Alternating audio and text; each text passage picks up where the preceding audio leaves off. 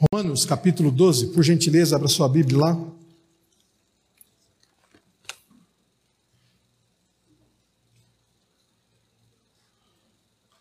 Romanos capítulo 12, do verso 1 e 2, um texto muito conhecido.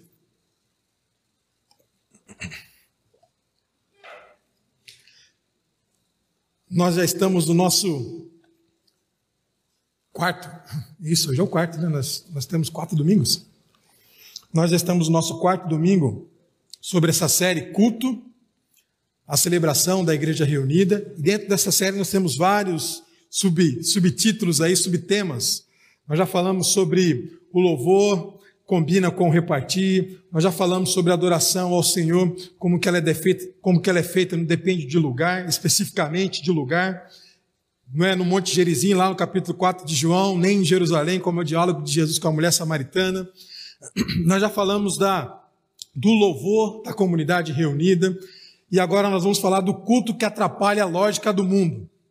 O culto que atrapalha a lógica do mundo. Você sabe, eu sei, o mundo tem uma lógica. E quando eu falo dessa lógica, não estou falando necessariamente daquilo que é, nós estamos acompanhando em termos de vida social. Ele tem uma lógica, ele é regido por algo. E a igreja, ela tem uma outra lógica. E, por ato profético, ela deveria ou poderia atrapalhar a lógica que o mundo tem. O Paulo vai deixar isso muito claro no capítulo 12, no verso 1 e 2 de Romanos. Se você está lá ou abriu seu celular, pode acompanhar comigo. Diz assim o texto: Portanto, irmãos, rogo-lhes pelas misericórdias de Deus que se ofereçam em sacrifício vivo, santo e agradável a Deus, este é o culto racional. Algumas traduções pode estar culto espiritual de vocês. Não se amodem ao padrão deste mundo, mas transformem-se pela renovação da sua mente para que sejam capazes de experimentar e comprovar a boa, agradável e perfeita vontade de Deus. Quando o Paulo está tratando dessa questão da lógica do mundo, ele está dizendo que a, a igreja e o culto e o culto, porque ele está dizendo bem claramente, olha, culto racional, em algumas tradições, culto espiritual, ele está dizendo que há duas lógicas da comunidade em culto e do mundo, essas duas lógicas, elas não se combinam. Eu vou dizer o porquê e nós vamos entender melhor o porquê. Mas, geralmente, nós já ouvimos expressões assim, eu já falei, né, porque a gente sempre nasceu na igreja, a gente usa. Hoje mesmo você deve ter usado a expressão assim: Vou ao culto hoje. Vou ao culto hoje. Quem é que nunca falou isso, né? Todos nós já falamos isso.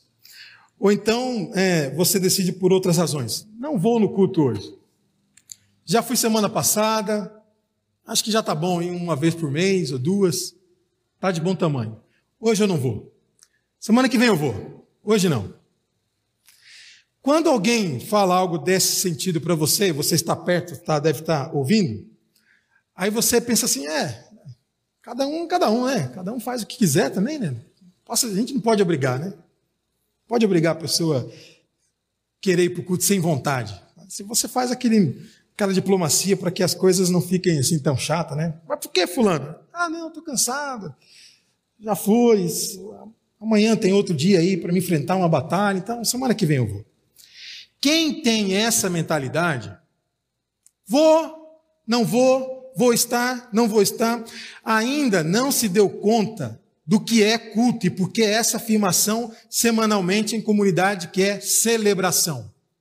Quem ainda tem essa mentalidade de achar que o culto pode ser substituído por qualquer outra coisa, não entendeu ainda a questão que envolve semanalmente a afirmação da celebração ao Senhor em comunidade de fé. Parece que o culto é como: vou à feira nesse domingo. Ou então, não, domingo que vem eu vou. Não está tão necessitado assim. E as pessoas começam a equivaler. E a feira, posso estar citando um exemplo muito irrisório, né? muito supérfluo, e a feira e ao culto, como se essas duas coisas fossem iguais, como se essas duas coisas fossem equivalentes, como se eu pudesse colocar as duas na balança e ver qual que pesa mais. Elas nem devem estar na balança, elas não são equivalentes, não é possível colocar essas duas coisas no mesmo lugar. Não é possível equivaler o culto da celebração em comunidade a qualquer outra atividade que nós possamos fazer. Ir à feira, ver um jogo, sair com os amigos e assim por diante. Pastor, mas eu vou viajar. Opa, você vai viajar, é outra história. Sim, porque você vai passar um tempo com a sua família e tal. O que eu estou dizendo aqui é coisa do nosso dia a dia, da coisa semanal. Não estou falando de algo que é planejado em família, é coisa semanal. De querer comparar o culto com qualquer outra atividade que nós possamos fazer. E parece que o culto ele pode ser substituído tranquilamente por um programa de televisão, por uma visita que chegou em horário do culto e conflitou. Ah, não vou hoje não, porque acabou de chegar aqui, né?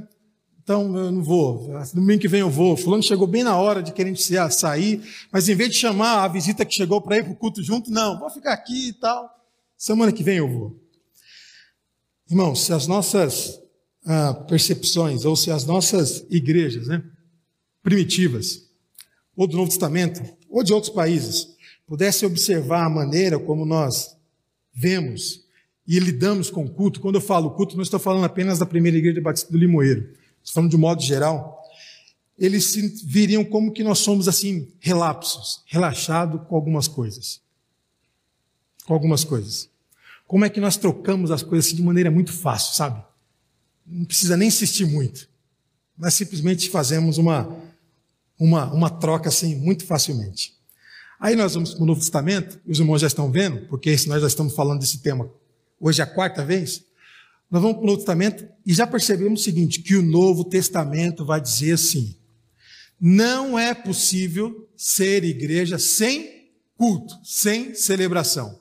Não é possível ser igreja sem celebração. Portanto, não é possível ser igreja ficando em casa. Não é possível ser igreja não participando da celebração junto. E por que o pastor está falando disso agora? Porque muitas pessoas acostumaram, por conta desses dois anos de pandemia, que agora não precisam mais estar em comunidade. Que meramente olhar ou ver uma mensagem no YouTube, ou participar de algum culto, participar não, ver algum culto de maneira lá de uma igreja A, B, C ou B ou C, está o suficiente, está de bom tamanho. Não precisa estar junto. Não precisa ter esse momento que os irmãos acabaram de fazer, de sentar do lado de uma pessoa, ouvir o que ela tem a dizer, compartilhar um momento de oração com ela, que não tem preço nenhum que pague isso. E acha que está tranquilo. O Novo Testamento está dizendo que não. Aí vem o Paulo e faz algo assim, muito mais claro para nós. Se você está com a sua Bíblia aberta, pode acompanhar isso. Ele vai dizer: há uma nova liturgia, há um novo momento de cultuar ao Senhor. E nesses dois textos ele vai fazer uma comparação entre o Antigo Testamento e o que é novo agora em Cristo Jesus. Então ele vai fazer da seguinte forma: Portanto, irmãos, rogo-lhes, pela misericórdia de Deus, que ofereçam sacrifício vivo. Quando ele fala sacrifício, nós podemos remontar que ele está falando do Antigo Testamento, claro. Mas o sacrifício do Antigo Testamento era um sacrifício de animais, que a pessoa ia ao templo e apresentava lá algum animal, dependendo daquilo que ela gostaria que fizesse agradável a Deus. E que o sacerdote determinasse para ela também. Então ele está dizendo isso. Ele vai santo, agradável, a Deus, que é o culto espiritual ou racional, dependendo da tradição que você está aberta. Então, no Antigo Testamento ou no Primeiro Testamento, que eu chamo, o sacrifício de animais constituía uma forma muito clássica de culto. Muito. Se você já leu a sua Bíblia, no Antigo Testamento, vai ver que havia, assim, regras muito específicas para cada tipo de liturgia e o sacerdote iria dando as orientações para cada tipo de oferta ao Senhor. Primícias, um novilho, uma cordoniza e assim por diante. Não vou nem falar o que, que Jesus achou disso depois, né? Ele chegou, viu aquela bagunça. Parece que o que ele viu lá no templo de Jerusalém não é mera coincidência com o que nós temos hoje, né? Então ele viu um coluio muito forte entre os sacerdotes e quem vendia as oferendas na porta do templo. Porque os sacerdotes, nós sabemos disso, e era o Anás e o Caifás, eles ganhavam deles por trás. Então, o irmãozinho saía lá do norte do país, andava com seu jumentinho, porque não havia metrô, nem ônibus, nem Uber, vinha de lá, trazendo o seu bichinho, bonitinho, o melhor que ele tinha lá na casa dele, mas quando chegava na porta lá, para passar, aí fulano, opa, peraí, peraí, peraí, peraí, para um pouquinho. O que, que foi? Ah, não, o sacerdote não vai aceitar isso aí não. Por quê? Você está vendo essa unha dele? Você está vendo a unha aqui, ó? Então, essa manchinha aqui, ó, não passa. Está vendo essa manchinha na unha? Não vai. O sacerdote não vai aceitar. Você deve fazer, tá vendo? O nosso aqui, ó. Esse aqui o sacerdote aceita, viu? Já está carimbado aí pelo sacerdote. Aí a pessoa ia lá, deixava o dela, que ela trouxe lá do norte do país, porque o povo tinha que ir pelo menos uma vez ao ano no templo de Jerusalém, viajar alguns quilômetros, não que o povo, o território de Israel seja muito grande. E chegava lá o sacerdote, então, vendia um outro, e ele pagava o dobro, às vezes o triplo, por aquela oferta que ele deveria entrar e oferecer lá dentro. Jesus vê aquilo, ele vê aquela situação, ele vê aquele bando de comércio, aqueles cambistas, ludibriando o povo, abusando da fé do povo. E aí, meu irmão, é a primeira vez que nós vemos nos evangelhos que ele fica bravo. E é para menos? Quando você vê alguém ser explorado na sua fé, ele fica bravo. Ele fica bravo e ele começa a levantar tudo. Vocês transformaram a casa do Senhor em covil de ladrões. Covil de ladrões. Está aqui na Bíblia. Evangelhos. Os três falam disso. O Paulo, então, ele vai fazer de uma outra forma. Ele vai dizer: olha, sabe aquele sacrifício lá? Não tem mais. Não tem mais. Com a morte e ressurreição de Jesus, a igreja faz uma releitura do Primeiro Testamento, do Antigo Testamento, entende que toda aquela maneira de cultuar ao Senhor por meio de sacrifício não é mais possível. E com Jesus isso não é mais necessário. Hebreus capítulo 13, verso 15 também deixa isso muito claro. Não é mais possível. A morte e a ressurreição de Jesus anula, ultrapassa de maneira assim bem categórica essa forma de cultuar. Então Paulo aqui procura responder uma questão dos cristãos, uma questão da comunidade de Roma que ele não conhece. O que, que ele está tentando responder? Como então entrar em comunhão com Deus sem mais o sacrifício de nada? Olha a pergunta. Como que eu posso agora entrar então em comunhão com o Senhor se eu não preciso mais oferecer sacrifício, nem um bezerrinho, nem uma cordoniza, nada? Como que eu entro então? Como é que eu me dou em adoração ao Senhor se eu não tenho mais essa maneira de fazer essa intermediação? Aí o Paulo, isso aqui é fantástico. O Paulo, ele vai dizer o seguinte: o novo culto que a igreja e a comunidade de fé prestam a Deus não passa pelos animais, pelo sacrifício de animais, e sim pela entrega da própria vida. Oh. Vou repetir. O Paulo está dizendo: o culto que a comunidade de fé presta a Deus não passa mais pelos animais diante do sacerdote, mas agora passa por meio da morte e ressurreição de Cristo pela própria vida, pelo meu próprio corpo. O corpo celebrando ao Senhor junto. E é por isso, então, que o corpo está envolvido, envolvido na adoração. Não tem como ter adoração sem o corpo. Sua mão, seu pé, sua cabeça, o seu corpo. Não tem como. O corpo é a maneira de cultuar ao Senhor. Eu vou deixar isso aqui um pouco mais claro para a gente, porque eu acho isso aqui um negócio assim fantástico, irmãos. Sinceramente. Fantástico mesmo. Olha, olha, olha o que, que o Paulo está dizendo na teologia do culto dele. O templo tinha as suas características, sim, ótimo, né? Mas agora com Jesus, com a sua morte e ressurreição, e esse acesso que ele nos dá a Deus, o Hebreus vai falar que ele é o nosso novo sacerdote, né? Esse acesso que ele nos dá a Deus, não preciso mais oferecer nada disso, mas agora o meu próprio corpo é adoração, Senhor. Em outras palavras, não tem como ter culto ao Senhor sem corpo presente. Não tem como ter culto ao Senhor sem estar presente diante dele.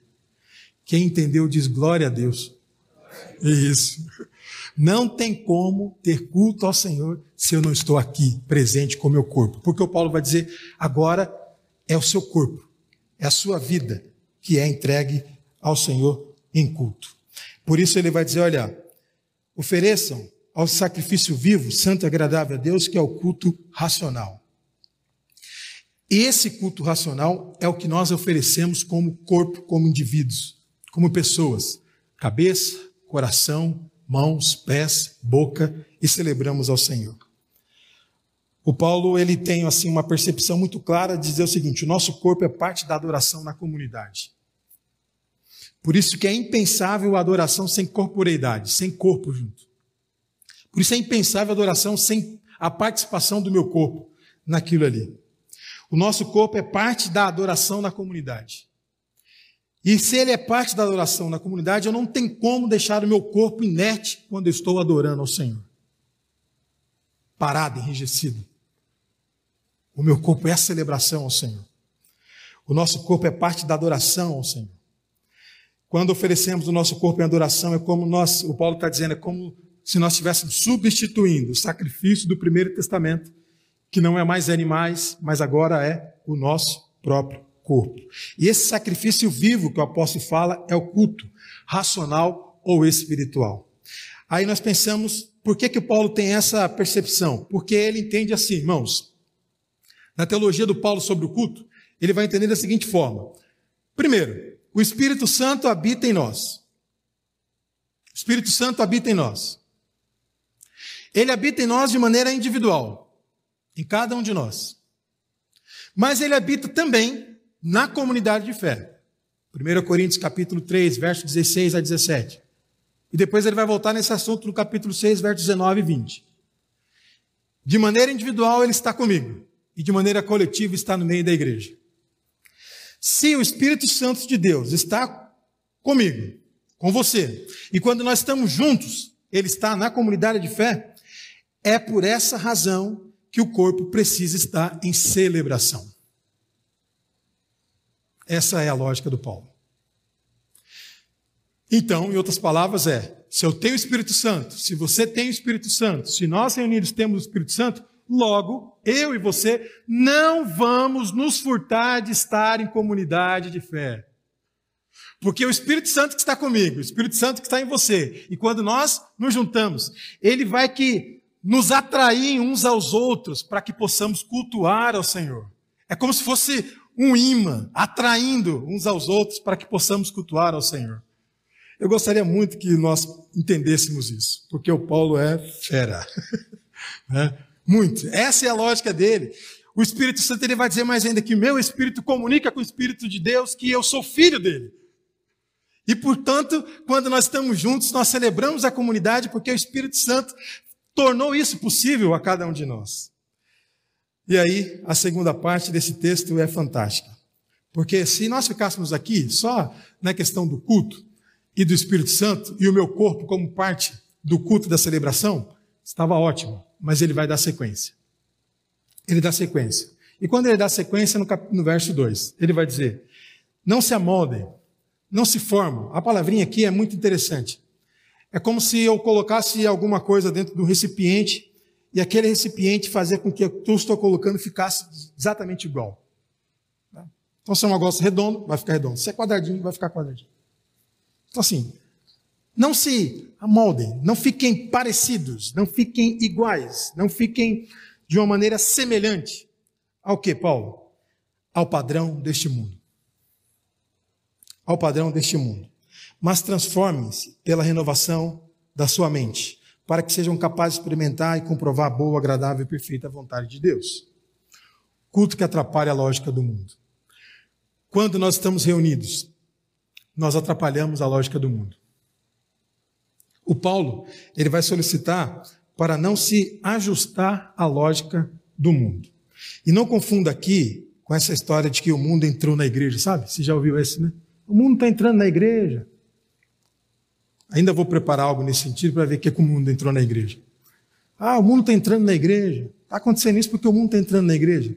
Não é isso aqui não, é muito mais, é muito mais grave o que ele está colocando. E é um barulho muito alto para os nossos ouvidos. Porque o Paulo está dizendo o seguinte: o mundo tem uma lógica. E essa lógica ela é contrária à vontade de Deus. Isso é óbvio. Se o mundo tem uma lógica, essa lógica é contrária à vontade de Deus, lá e aqui. E nós não precisamos ser analistas de nada, de notícia, de nada, para saber que esse mundo sustenta um ideal de vida que não concorda com a vontade de Deus. O Paulo é muito claro também nisso. Se você está com a sua Bíblia aberta, só dá um assim para trás, só umas três, quatro folhas apenas. No capítulo 3 de Romanos, o verso 10. O que ele vai falar aqui não é nada diferente do que acontece hoje. Não é nada diferente do que nós vamos saber durante essa semana. E aí no capítulo 3, no verso 10, ele vai dizer assim: como está escrito, não há nenhum justo, nenhum sequer, não há quem entenda, ninguém que busque a Deus. Todos se desviaram, tornaram-se mutuamente inúteis. Não há ninguém que faça o bem, não há nenhum sequer. Suas gargantas são túmulo aberto, com suas línguas engano, veneno de serpentes estão em seus lábios, suas bocas estão cheias de maldição e amargura. Seus pés são ágeis para derramar sangue, ruína e desgraça marcam os seus caminhos, e não conhecem o caminho da paz. Aos seus olhos é inútil temer a Deus. O que Paulo está colocando aqui, o que nós vemos hoje, é muito parecido. Muito. Muito.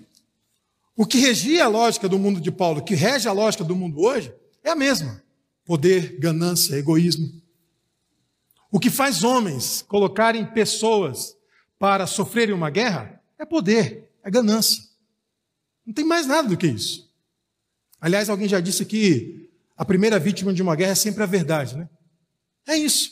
Então, assim, o sangue, a maldade, o terror, tanto no mundo de Paulo quanto no nosso, continua do mesmo jeito. Aí o Paulo vai dizer assim: e quem é que diz que essa lógica que está aí, de poder, de ganância, de egoísmo, de maldade, de terror, quem é que atrapalha o que está aí? Quem é que diz que isso aí é algo que é contrário àquilo que Deus deseja para o ser humano? Quem é que faz isso? Governos? Políticos? Forças armadas? Sindicatos? Quem é que faz isso? Quem é que diz que essa lógica que está aí, de derramamento de sangue, de ausência de paz, de famílias destruídas, de filhos viciados em droga, de gente viciada em álcool, em bebida, essa desgraça que a gente vê em tudo quanto é canto. Quem é que diz que isso aí não é de Deus? Quem é que fala que isso aí não é vontade de Deus para o ser humano? O Paulo vai dizer: é a igreja. E quando que a igreja faz isso? Quando ela presta culto.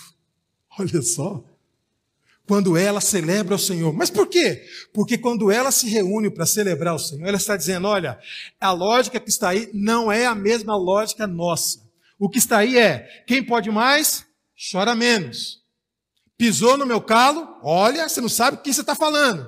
A lógica da comunidade é: se você precisa, eu te ajudo, eu partilho, eu sou solidário, sou solidário com a sua dor, com a sua necessidade, sou solidário com aquilo que você não tem, sou solidário com isso.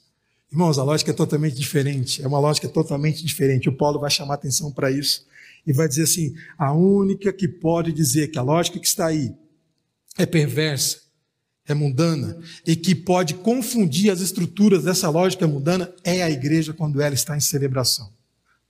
Quando ela está em celebração. Aí vem a igreja, que poderia funcionar com uma nova mentalidade, uma nova postura dentro da vontade de Deus. E aí, infelizmente, ela vai lá e se alia à lógica do mundo que está aí. Ela deveria ser ao contrário, ela deveria apontar exatamente o que está errado, o que não está correto, de acordo com a vontade de Deus para o ser humano, vai lá e se alia, se comunga com a lógica que está aí, partilha dos mesmos ideais da lógica mundana. Lógica de poder, lógica de egoísmo, essa lógica que está aí. E como que a igreja transforma então essa lógica? Ou como que a igreja confronta essa lógica? Aqui, ó. Cabeça, mente. Aqui. Cabeça. Pensar. Entender. Estudar. Saber o que, que é. Discernir. Ver o A é diferente do B, que é diferente do C. A mente, a cabeça. Não é possível um crente achar que aprendeu tudo, que não precisa saber mais de nada, que já está tudo bem, obrigado. Não, não é possível. O Paulo vai dizer: olha, isso é um exercício permanente. Por quê? Porque é uma renovação, uma renovação. Você vai renovando, renova-se a mente. Ah, não, mas eu sempre vi assim na igreja, sempre foi assim. Não muda, não, pastor. Está errado. Primeiro, que a igreja não é museu. A igreja vive para frente, não para trás. Segundo, que a Bíblia, não só aqui em Paulo, 1 Pedro também fala isso: olha, cabeça, renova o pensamento, a ideia, aquilo que você achava que era. E alguém veio e disse para você: não, peraí, não é bem assim. Olha isso aqui. E você faz esse processo.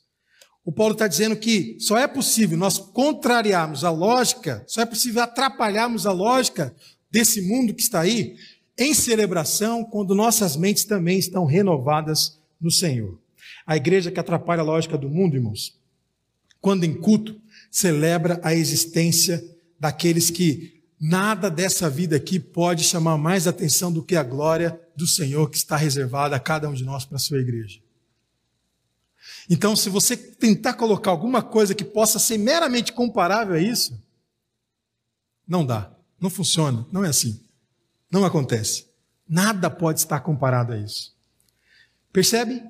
Então, tudo que alguém pode tentar oferecer à igreja, para tentar conquistar a igreja por alguma coisa do seu interesse, não funciona. Por quê? Porque os ideais dela estão para além do que está aqui. Para além do meramente que está aqui. E aí vem a igreja na liturgia, na celebração, e é o espaço que a igreja reunida tem, que faz o seu culto, a sua celebração, que canta, que exalta o Senhor, que adora o Senhor. E só é possível fazer isso de pessoas que foram resgatadas por Cristo, estão em comunidade de fé. E aí, nesse gesto que a igreja faz, dessa maneira que a igreja adora, ela está dizendo ao mundo: a lógica que vocês têm não é a mesma lógica que nós temos.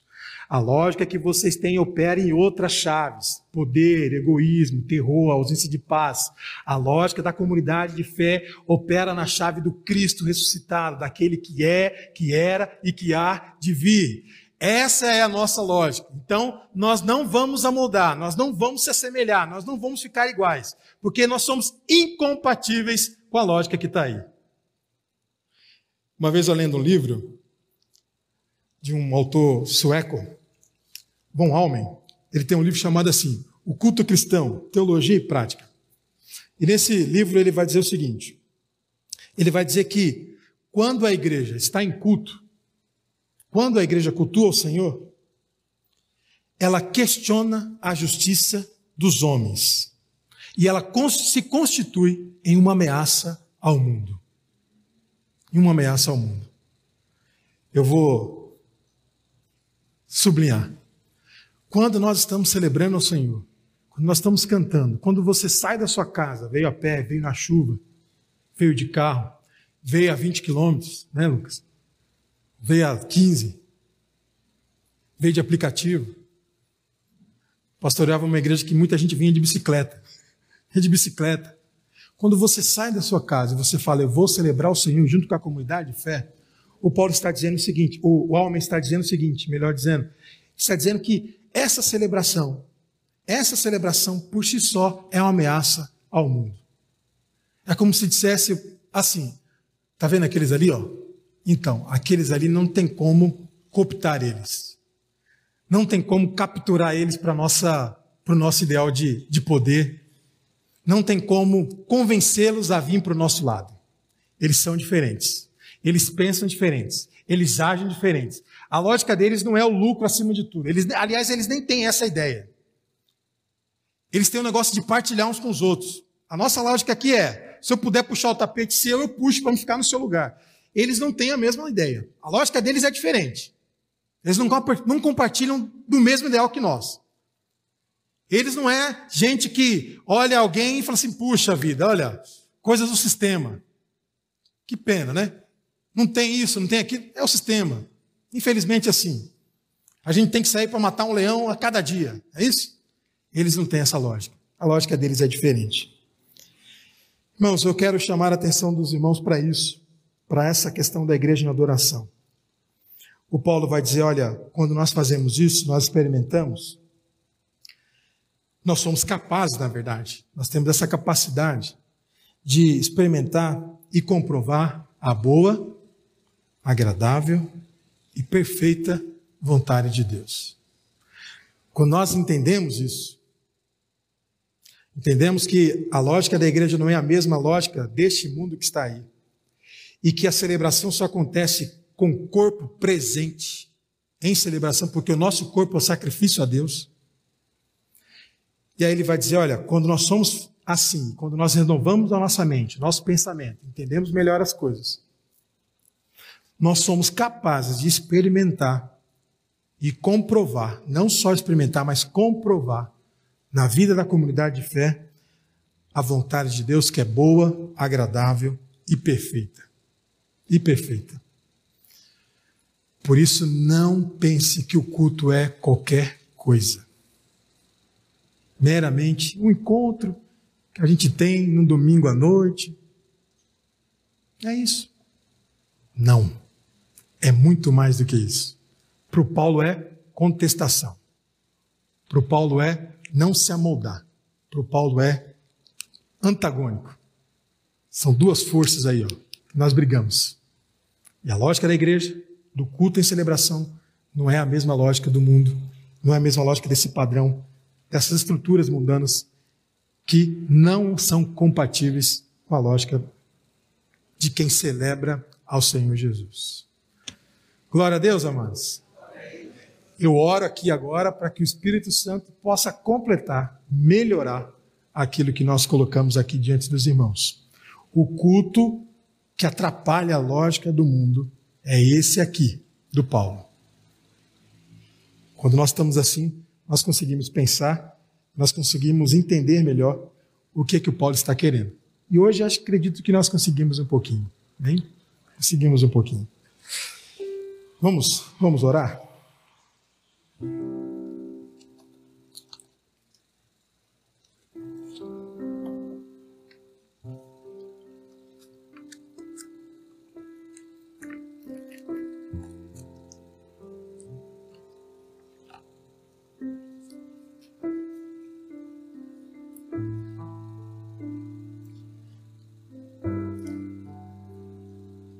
Bondoso Deus, nós te agradecemos pela vida, nós te agradecemos pela comunidade reunida, nós te agradecemos porque nós prestamos um culto ao Senhor.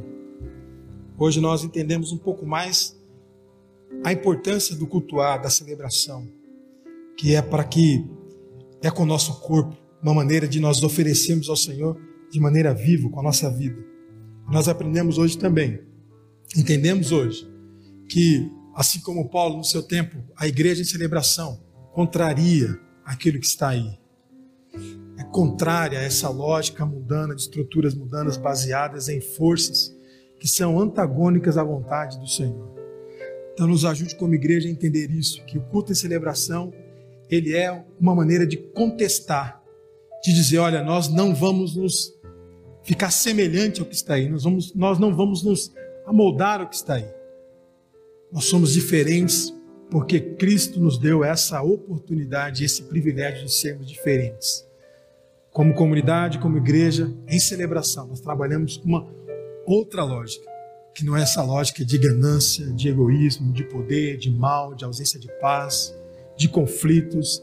É a lógica do amor, da esperança, do perdão, da comunhão, da solidariedade, da generosidade, do partilhar uns com os outros aquilo que temos. Nos ajude nisso. Nos ajude a entender isso. Em nome de Jesus. Amém. Vamos cantar? Vamos cantar com alegria, com força, porque o seu corpo está aqui. né? Seu corpo está aqui. Então,